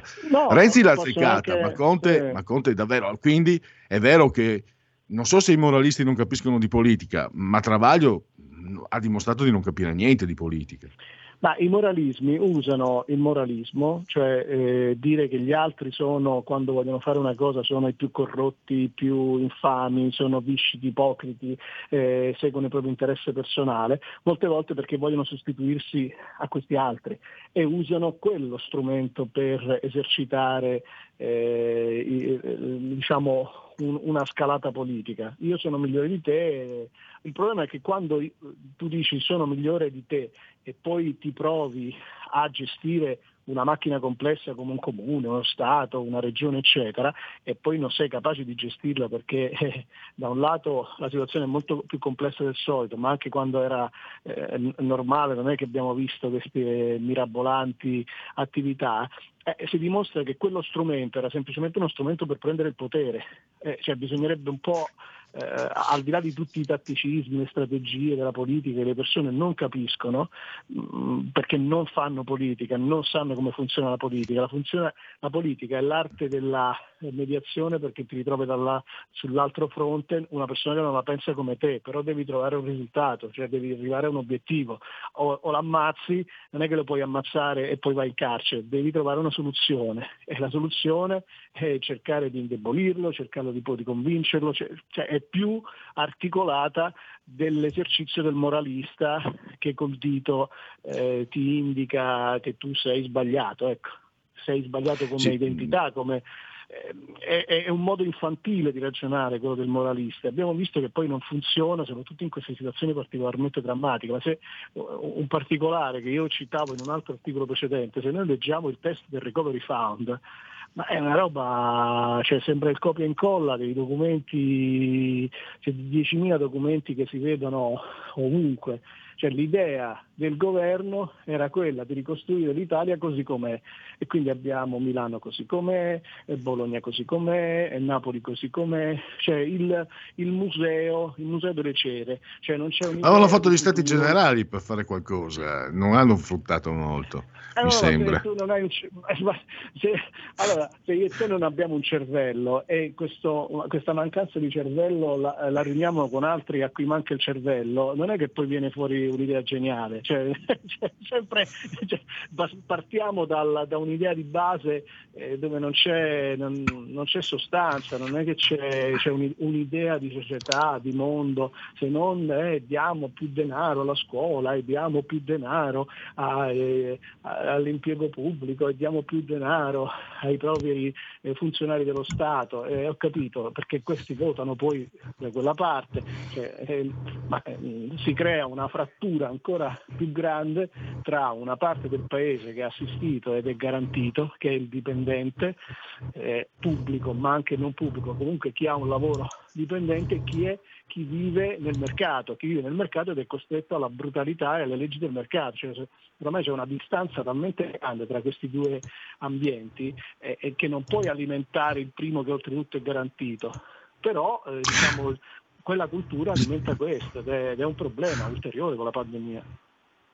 Ecco, dal punto di vista politico invece l'arrivo di Draghi eh, provoca conseguenze favorevoli a Renzi, credo, no? Volevo la tua opinione perché i 5 Stelle o votano Draghi e si suicidano o non lo votano, si va a elezioni e si va a casa, che comunque eh, ah, sì, il PD a questo punto, Zingaretti credo che abbia il cammino molto breve, penso, perché se io fossi un iscritto al PD sinceramente preferirei Renzi come segretario, volendo bene al PD pensa un po' cosa dico, e non che io voglia se fossi, e poi anche comunque Draghi è un problema anche per il centrodestra, perché Berlusconi come farà a dire di no a Draghi dopo che lo ha praticamente mandato lui alla BCE a suo tempo, eh, illo tempo? Sì, ma eh, diciamo in questa fase le identità cambiano e cambia anche il modo di risolvere le questioni. Eh, Draghi è una persona molto pragmatica, molto scaltra, e anche ha delle capacità politiche, se, se in una fase come la crisi precedente con, ehm, con il quantitative easing è riuscito a dividere i tedeschi, delle capacità politiche le ha, perché i tedeschi non erano certamente a favore di quel tipo di, eh, di, politica che aiutava gli stati, tra cui il nostro, però lui è riuscito a dividerli. Ora, eh, se si ritrova a dover fare una politica che è quella di Renzi, per noi sarà un, un, un reale problema e la Lega eh, diventa invece eh, l'ago della bilancia qui in mezzo, perché se già i 5 Stelle, Leo e Fratelli d'Italia hanno detto che non appoggeranno Draghi, i, i voti si costruiscono, eh, si trovano solo con la Lega.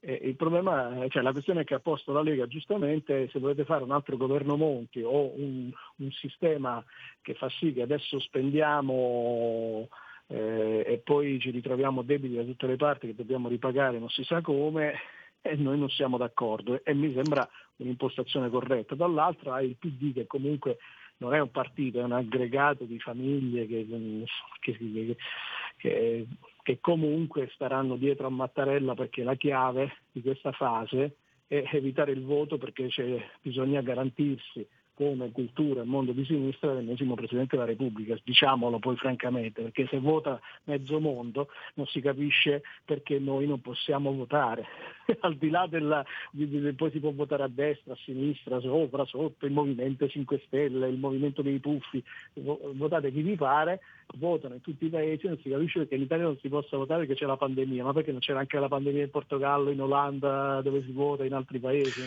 Antonio, scusami, tu puoi aiutarmi perché mm, ti seguo sempre su, mm, su affari italiani, segui anche, hai seguito molto da vicino il vaccino, il Covid, eccetera. A me non risultava francamente quello che ha ribadito per ben due volte, ripetendo per dissequamente le stesse identiche medesime parole Mattarella, che la, la pandemia, i casi di contagio fossero aumentati laddove si siano svolte elezioni. È la prima volta che lo sento, ma potrebbe essermi sfuggito, eh, questo no, lo dico seriamente. Eh, però no, so che tu sei più informato di me, segui più da vicino no, di non me. abbiamo dato in questa direzione, no. assolutamente, cioè almeno non, non, ci sono, forse non, non, ci sono i tempi di studio, ma mi sembra strano che poi altri paesi o sono tutti scemi e, e decidono che si può votare, ovviamente con, con, le precauzioni, con tutti i meccanismi elettorali, si può fare anche può anche evitare di fare i comizi e si, si, si usi, usano i mezzi eh, digitali cioè, se si vuole votare si vota, il problema è l'elezione del Presidente della Repubblica, diciamolo francamente, tutta lì la questione. È da Cossiga che il Presidente della Repubblica di questo Paese ha un orientamento culturale di un certo tipo, cioè è di sinistra, di centro-sinistra o a quella cultura lì. E bisogna garantirsi questa cosa. Come ha detto D'Alema, non abbiamo, l'ha detto in tv poche sere fa, non abbiamo sbagliato un colpo, è da Cossiga che noi abbiamo il Presidente della Repubblica e continueremo ad averlo. Quindi eh, sta tutto lì, se cambia il Parlamento e ha una maggioranza di centrodestra non voterà per un Presidente della Repubblica di centrosinistra, cioè poco, c'è poco da, da fare. Eh, quindi, però Draghi si ritrova in questa situazione non proprio semplice, anche se è un uomo di grandi capacità poi, poi, queste capacità sono state messe al servizio anche di, di, di, di attività che possono non piacere o, o, il sistema di privatizzazione italiane che non, che non è stata proprio un'azione, come dire, è un'azione sottoposta a tantissime critiche perché chi ha, chi ha acquisito le privatizzazioni non, stata, non, sono state le imprese che poi hanno, cioè è stata una, una, dilapidazione del patrimonio pubblico, non una privatizzazione al mercato, il mercato è questa entità pura e astratta, eh, volente o nolente la, la, la volontà di Draghi. Ecco. E quindi tu in conclusione avevo ancora un minu- un minuto. Eh, boh, previsioni no, eh, non, non si possono fare. Cosa ti aspetti? Che segnali hai colto comunque in queste manovre che possono far capire quello che può succedere da, da, da oggi a, ai prossimissimi giorni? Ma sicuramente Draghi, anche perché il colloquio è durato, non è durato poco, è un'oretta dopo insomma, che si saranno già sondati in precedenza, cercherà comunque di fare un governo. Ora bisogna capire per fare cosa e, e, e, come utilizzare gli strumenti che l'Europa, tra virgolette, mette a disposizione. E cambia tutto, da, anche perché il personaggio non è, è un personaggio che ha un'ideologia fissa, è uno che ha cambiato tanto eh, le sue posizioni, si è formato alla scuola keynesiana, poi ha lavorato per la Goldman Sachs e ha, e, ha fatto politiche eh, fortemente neoliberiste e adatta a seconda della situazione il suo intervento. Certo non, mm, diciamo, ha le capacità, non c'è dubbio. Eh, bisogna vedere che cosa, che cosa, viene messo in piedi, la, viene messo in piedi nelle, prossime, prossime, nelle, prossime, ore e la Lega sicuramente ha un ruolo fondamentale, dipenderà molto da che cosa decide di fare la Lega. Se la Lega eh, forza e vuole andare alle elezioni oppure se eh, trova un appoggio con l'indicazione di una data delle elezioni oppure accetta un, un, percorso, un, percorso, con Draghi, però è probabile che se lo accetta se lo, eh, il programma di Draghi non può essere quello di Renzi. Assolutamente. Allora, eh, abbiamo chiuso, concluso, terminato il tempo a disposizione. Eh, ringrazio ancora Antonio Morosi, Affari Italiani. Eh, potete leggere prevalentemente lì i suoi articoli, non solo. Eh, Antonio, grazie davvero per la tua analisi e per la tua disponibilità e a risentirci a presto. Grazie a voi, arrivederci. Grazie a te. In quanti ti promettono trasparenza, ma alla fine ti ritrovi sempre con il bollino rosso e non puoi dire quello che pensi. RPL, la tua radio. Non ha filtri né censure. Ascolta la gente e parla come la gente.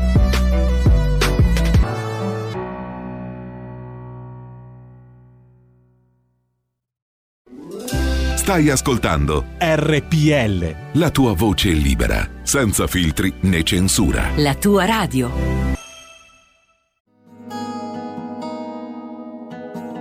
Lingue e dialetti cambia giorno e cambia orario.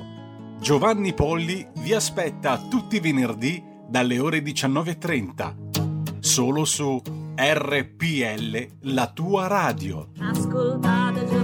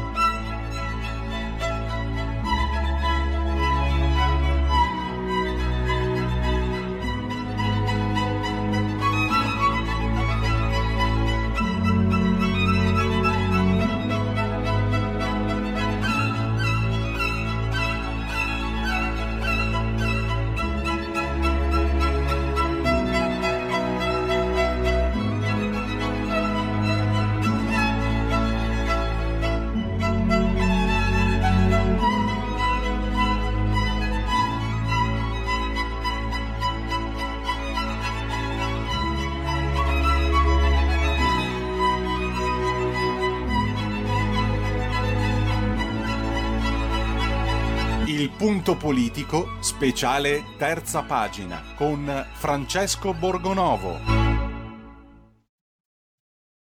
E parliamo mm, col vice direttore della Verità di quelli che io ho ribattezzato gli sciacalli dell'aborto, perché c'è chi ha approfittato e non qualcuno qualunque. Allora, innanzitutto saluto e ringrazio per la sua presenza Francesco Borgonovo, benvenuto. Ciao, buon pomeriggio, buon pomeriggio a tutti gli ascoltatori. Allora, io oh, non è una trappola perché ti avevo avvertito prima di chiudere questo collegamento. Eh, devo chiederti cosa ne pensi di quello che sta succedendo, Draghi che accetta l'incarico, eccetera. Però il tema è molto serio, quello che hai affrontato come sempre, eh, perché è serio perché riguarda la salute delle donne e perché riguarda anche comportamenti eh, che dimostrano cinismo, pressapochismo, non lo so, sta di fatto che approfittare della situazione pandemica per uh, seguire l'ideologia abortista eh, è uno spettacolo molto sgradevole. Da parte, i nomi li faccio io, li hai fatti anche tu, eh, Speranza e Zingaretti.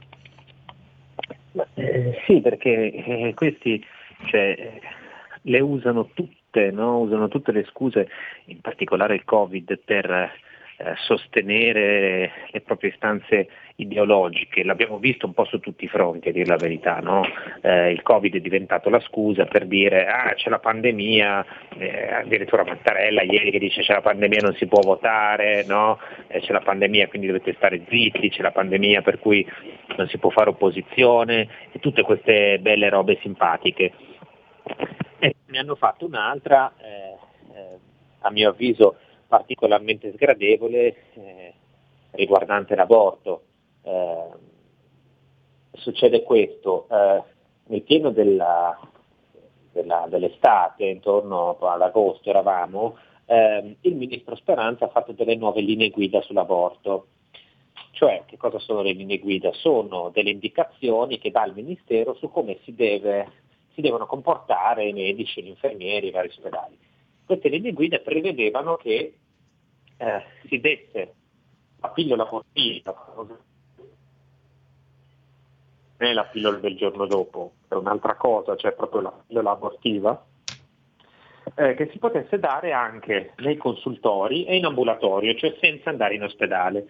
E già allora, già quest'estate, la motivarono con eh, la scusa no, dell'epidemia, eh, la gente non può andare, meglio che non vada in ospedale, quindi ti diamo la pillola. Qual è il problema? Che quelle pillole lì non è che non abbiano controindicazioni, anzi sono anche abbastanza pericolose e quindi è un diritto delle donne ricevere assistenza medica, no? È pericoloso farla andare via così. E per cui alcune regioni si sono ribellate, cioè il Piemonte e le Marche in particolare, e però il Lazio eh, lunedì ha fatto una determina per dire no, no, ma la pillola si dà anche eh, nei consultori, approfittando tra l'altro proprio il giorno in cui cadeva il governo e la regione governata da Zingaretti ha dato il via libera. Questa è semplicemente una cosa ideologica, anche lì lo motivano come dicendo eh, ma c'è l'epidemia non possiamo riempire gli ospedali, e che eh, sarebbe un po' come dire, c'è la stessa spietatezza di dire eh, ma c'è l'epidemia mica possiamo curare gli anziani, cosa volete, no? Ecco, mm, mi chiedevo, mm, Francesco, eh, io cerco sempre di maneggiare l'argomento con cura. Penso che, la, per quello che vale il mio pare, la mia opinione, lo puntualizzo sempre. Penso che l'aborto sia davvero sbagliato, però mai mi permetterei di entrare nel corpo di una donna. Quindi ho una posizione abbastanza anche difficile da sostenere. Ma a non meno che capisco... lei non lo voglia, diciamo. No. Eh? A meno che lei non sia d'accordo. Sì, sì, sì, sì, beh, questo... no, io la libertà della donna è sacra, Ah. della persona, perché il mio ragionamento è, se fossi io a partorire, vorrei tanto che gli altri se ne stessero fuori quando io devo decidere una decisione così importante come proseguire una gravidanza o interromperla. Ecco, questa è la mia posizione, ma era per essere chiaro. Non capisco però il fanatismo ideologico dei pro aborto. E allora mi sono chiesto, tu sei giornalista d'inchiesta anche, oltre che i, i libri che, eccetera, che scrivi per il tuo- le tue ricostruzioni intellettuali, ma sei anche giornalista d'inchiesta. Io mi domando, ma qui Prodest, perché questo comportamento di Zingaretti e Speranza sto, non dico, sto facendo forse delle illazioni, però non posso, non mi basta il fanatismo ideologico delle lobby anche che sostengono costoro, la sinistra, eccetera, eccetera. Io mh, non posso dirlo perché non ho le prove. Non mi stupirei però se ci fosse, se alle spalle, magari anche in forma lecita, ci fossero giri d'affari, di soldi, anche in forma lecita, niente di... È un, è una, a, mio, un mio pensiero volevo proprio approfittare di, di te per, per, sentire cosa ne pensi tu. Allora, anch'io non ho delle certezze, ho dei sospetti, credo in parte fondati. Allora, il punto è questo. Eh, ci sono vari livelli secondo me. Ci sono delle associazioni, degli attivisti, femministe, cose che lo fanno esclusivamente per ideologia, cioè sono accecate dall'ideologia. Sono convinte di questa cosa, che eh, l'aborto sia una questione di libertà, il corpo mio lo gestisco io.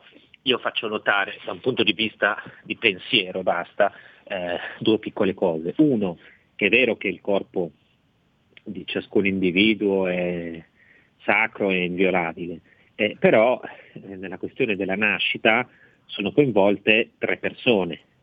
Una persona è il maschio, che è quello che dà il seme, per cui ci vogliono in due a fare un bambino e non una sola, il che significa che il maschio ha non solo delle, dei diritti sul nascituro, a mio avviso, ma anche dei doveri, no? quindi deve prendersi cura, aiutare, fare in modo che eh, il bambino possa venire al mondo, che la donna non sia sola e quant'altro. E poi eh, c'è ovviamente il bambino, il piccolo, no? i cui diritti eh, a quanto pare non interessano a nessuno, cioè, eh, i diritti del bambino interessano a, a quando il bambino è nato, no? allora lì si, o, o, interessano quando c'è da fare l'utero in affitto, allora in quel caso capito, è sacro, è inviolabile. Tra l'altro ci sono anche delle contraddizioni a livello ideologico, perché se poi guardiamo cosa dicono i tribunali, cioè eh, quando faccio un esempio, adesso magari è una cosa un po' tecnica, però secondo me è interessante, cioè quando si dice che eh, eh, tra due mamme, lo dicono per esempio alcune sentenze di tribunali italiani, che riconoscono la maternità a due donne, dicono che una è la madre biologica e l'altra è la madre intenzionale. Che cosa vuol dire? La madre intenzionale è colei che fin dall'inizio ha condiviso il progetto della nascita, no? Tanto basta per essere madre. Ora io dico, se eh, la madre intenzionale condivide fin dall'inizio, allora fin dall'inizio quella è una vita, c'è l'intenzione di creare una vita esplicita. E allora per quale motivo un, bambino, un, un feto di nove settimane non deve essere un bambino, di quattro settimane non deve essere una vita già, no? E quella mi sembra una contraddizione ideologica eh, gigantesca. Poi eh, c'è un altro punto, eh, gli interessi economici, dici tu. Allora, eh, qui c'è l'ideologia e poi ovviamente c'è della gente che ci guadagna. Ci guadagnano le case farmaceutiche che producono le pillole abortive, che hanno avuto un boom gigantesco, anche il 300-400% di vendite. Soprattutto c'è un risparmio. C'è un risparmio eh, per l'ospedale, no? per la finanza pubblica.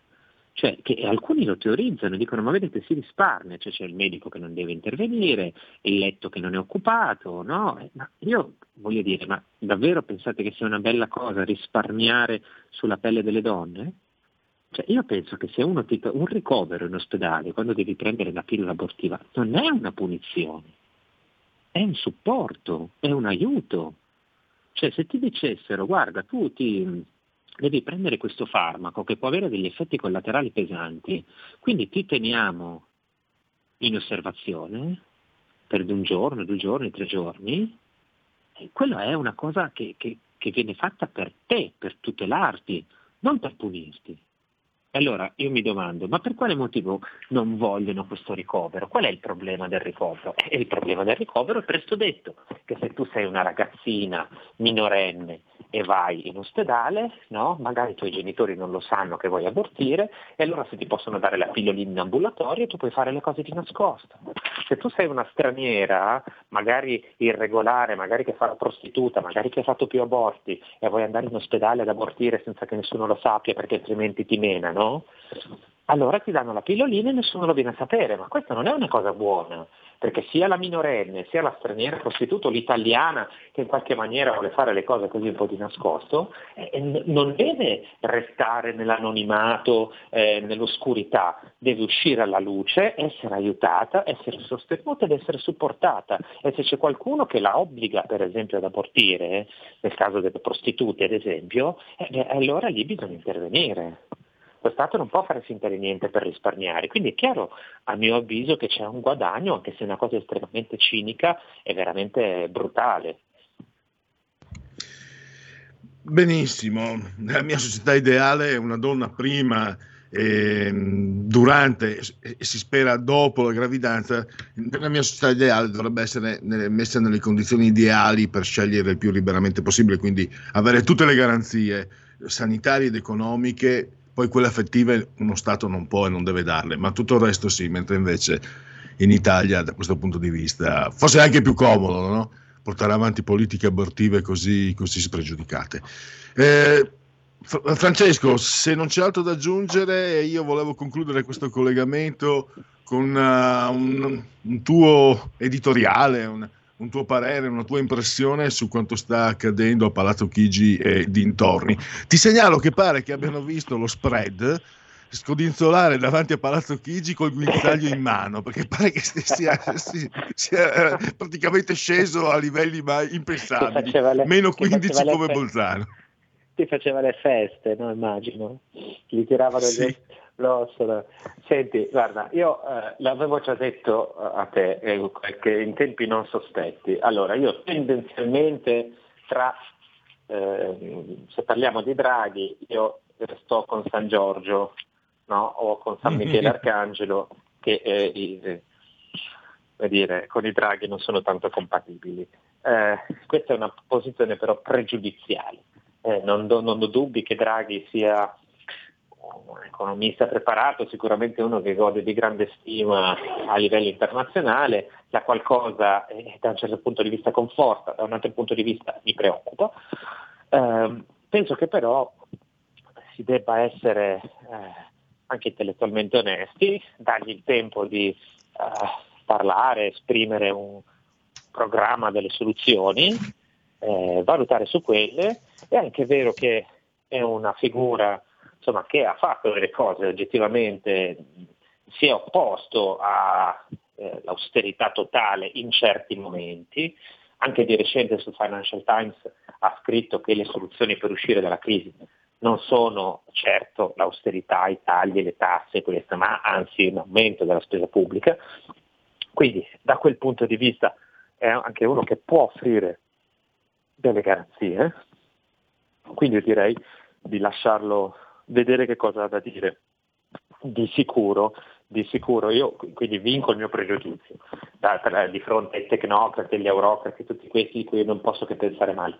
Eh, dopodiché, ripeto, gli do il beneficio del dubbio, per quello che vale la mia opinione ovviamente, eh, però penso anche che non si debba firmargli delle cambiali in bianco, cioè io vedo già appunto i giornali, eh, alcuni leader di partito che eh, cioè se potessero si staccherebbero la pelle per farne tappeti da stendergli mm. sotto. Ecco, questa è una roba che non, deve, non è accettabile.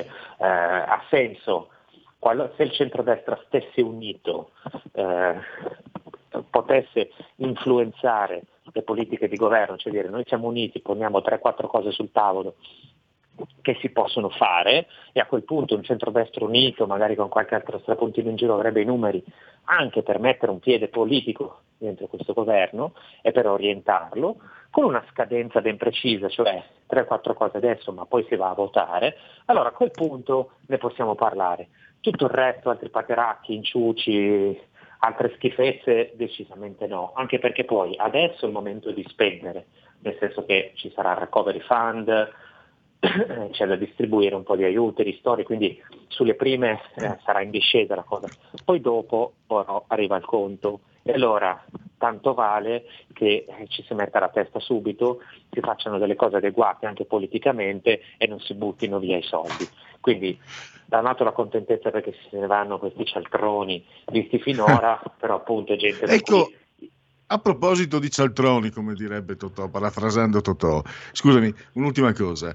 Eh, questa decimottava, diciottesima legislatura, Renzi, Salvini, Conte, adesso Draghi, io credo che vogliamo parlare della figura del Presidente della Repubblica. Lasciamo perdere che si chiami Sergio Mattarella, che ci sia lo scandalo del, dell'uranio impoverito completamente tolto, lasciamo stare. Cioè, io ieri ho visto, sinceramente, come cittadino, qualcosa di umiliante anche una presa per il culo, non una presa per i fondelli, una presa per il culo. E poi, essendo stato io un addetto stampa per qualche anno, bravo, me lo dico da solo, mai avrei commesso l'errore di far ripetere pedissequamente due volte le stesse precise parole su, tra l'altro, una notizia che mi risulta infondata, cioè l'aumento dei contagi dove si sono svolte elezioni. Quindi, se il, diciamo, il mio committente mi diceva guarda, insisti sul fatto che, guarda, avrei detto guarda non, eh, non, è una notizia fondata facciamo, usiamo delle perifrasi e non ripeterla due volte perché hai 80 anni e dai l'impressione di uno che si è scordato quello che ha detto. Lo dico sto parlando seriamente non, non per perculare nessuno. E secondo me comunque questo sono andato oltre perché quello che mi sembra di, di cui si dovrà discutere non è possibile che eh, nell'assenza totale di chiarezza, con un'interpretazione costituzionale che è libera a seconda di chi, di chi sta con chi, il Quirinale possa decidere per sette anni possa decidere i destini di uno Stato. E ripeto, io ho ancora Paolo Savona sul gozzo eh, come, come, cittadino, perché ho un'ammirazione profonda, perso- conosco persone molto autorevoli in, in, economia che mi hanno spiegato chi, fino in fondo chi è Paolo Savona, quale, fosse, quale sia la sua statura, la sua dimensione, le sue capacità, e il signor Mattarella gli ha impedito neanche di fare il Presidente del Consiglio, ma di fare il Ministro del Tesoro. Scusa, mi sono dilungato, volevo sapere una tua opinione. No, no, ma guarda, eh, hai ragione. Qui però c'è un punto che ormai è chiaro, cioè che eh, qualora dire, il signor Draghi dovesse ottenere la maggioranza, vi pare scontato, sappiamo già no, il nome del nuovo Presidente della Repubblica, cioè appunto Mario Draghi che poi eh, il Quirinale abbia deciso così, cioè io sentire dire che non si può andare a votare perché c'è la pandemia è una cosa irricevibile, cioè, ma, ma, tutto quello che è successo fino adesso, c'è un modo di calpestare la democrazia e la dignità dei cittadini, del Parlamento in una maniera eh, assurda, per, tra l'altro tutto questo casino è stato un modo da, da, parte del Quirinale per dire ecco chi sono i presentabili, no? Cioè continuiamo a insistere con questa maggioranza perché gli altri mi fanno schifo, cioè il centrodestra. Ora, tutto questo eh, secondo me ci deve fare anche capire che eh, appunto a Draghi nessuno era cambiare in bianco, cioè eh, o si è unito il centrodestra, si, si mette becco, si decide e poi si va alle elezioni, oppure tanti saluti perché farsi anche pigliare per i fondelli anche no. E allora chiudiamo, eh, ti ringrazio mm, anche per questa ultima opinione Francesco, eh, con noi insieme continueremo domani sempre all'interno del punto politico, ringrazio il vice direttore della Verità Francesco Borgonovo, domani come al solito, come sempre, eh, un, un, suo articolo da, da leggere eh, con attenzione e non solo il suo ovviamente. Eh, grazie Francesco, a domani. Grazie a tutti, a domani. Ecco Pierluigi, se sei d'accordo fa- faremo ora il Segui la Lega e poi i Genetriaci Unplugged. Ah, il Segui la Lega, il Segui la Lega, me ne ero dimenticato. Velocissimo, via, vai con la sigla. Segui la Lega è una trasmissione realizzata in convenzione con La Lega per Salvini Premier. Allora, mm, come tardi, come tremendamente tardi, esclamò il coniglio estraendo l'orologio dal panciotto. Quindi saltiamo i convenevoli, legaonline.it, scritto legaonline.it, gli appuntamenti con gli esponenti leghisti di oggi alle 18, Rai News 24, Massimo Bitonci alle ore 18. Sempre oggi alle 18.10 Matteo Salvini, Radio Radio eh, radio, in, in, radio alle 18, Matteo Salvini. Alberto Bagnai alle 18.15 invece, lo potete vedere e auscultare, ve lo dico persino in latino, Sky TG24. Economia, faticavo arrivare al 6 comunque, in latino. Uh, Matteo Salvini ancora oggi alle 20.30 in tv, questa volta 8 e mezzo, uh, con uh, la plastica o il, l'umido? Eh, 8 e mezzo alla 7 alle 20 e 30 e poi il presidente dei parlamentari leghisti Montecitorio Riccardo Molinari ancora oggi alle 21 TG2 Post Rai 2 domani stanotte, stanotte prima di andare a dormire alle 7.10 per voi domani mattina Massimo Garavaglia Rai 1 1 mattina. E sempre domani Sky TG 24 la mattina presto, cioè alle 10 su Start Stefano Candiani e con uh, Segui la Lega è tutto. Segui la Lega è una trasmissione realizzata in convenzione con La Lega per Salvini Premier.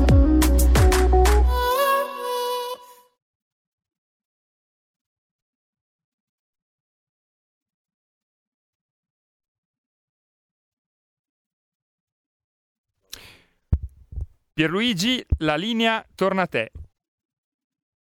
Ah, eh, no, mi aspettavo la sigla dei genetriaci. Eh, purtroppo è tardi, ti avevo scritto e la facevamo unplugged oggi. Allora, decimo quinto giorno di piovoso, eh, mese del calendario repubblicano, per i gregoriani ne mancano 331 di D alla fine. Per tutti è un mercoledì miarqui, decimo quinto giorno, eh, mar- 3 febbraio eh, non ripetiamoci. Oggi nel 1991 venne sciolto il Partito Comunista Italiano, dividendosi in Partito Democratico della Sinistra e Partito della Rifondazione Comunista. Vi ricordate? Occhetto, Paperella, no? diceva Guzzanti, e Cossutta.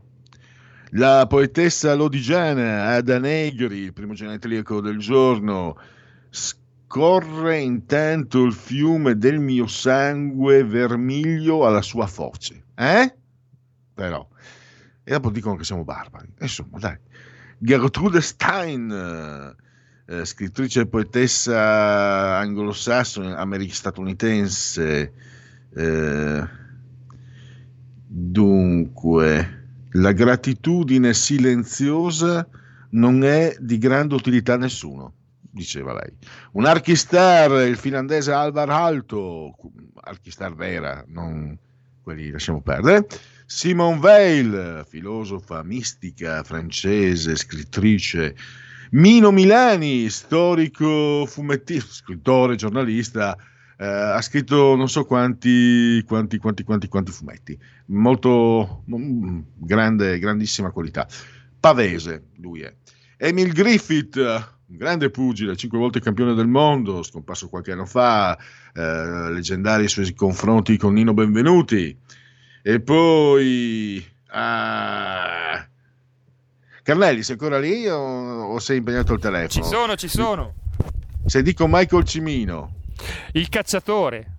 Eh, che film, che film, mamma mia. Che film, che film. C'è anche l'anno del dragone, ma il cacciatore resta... Mm.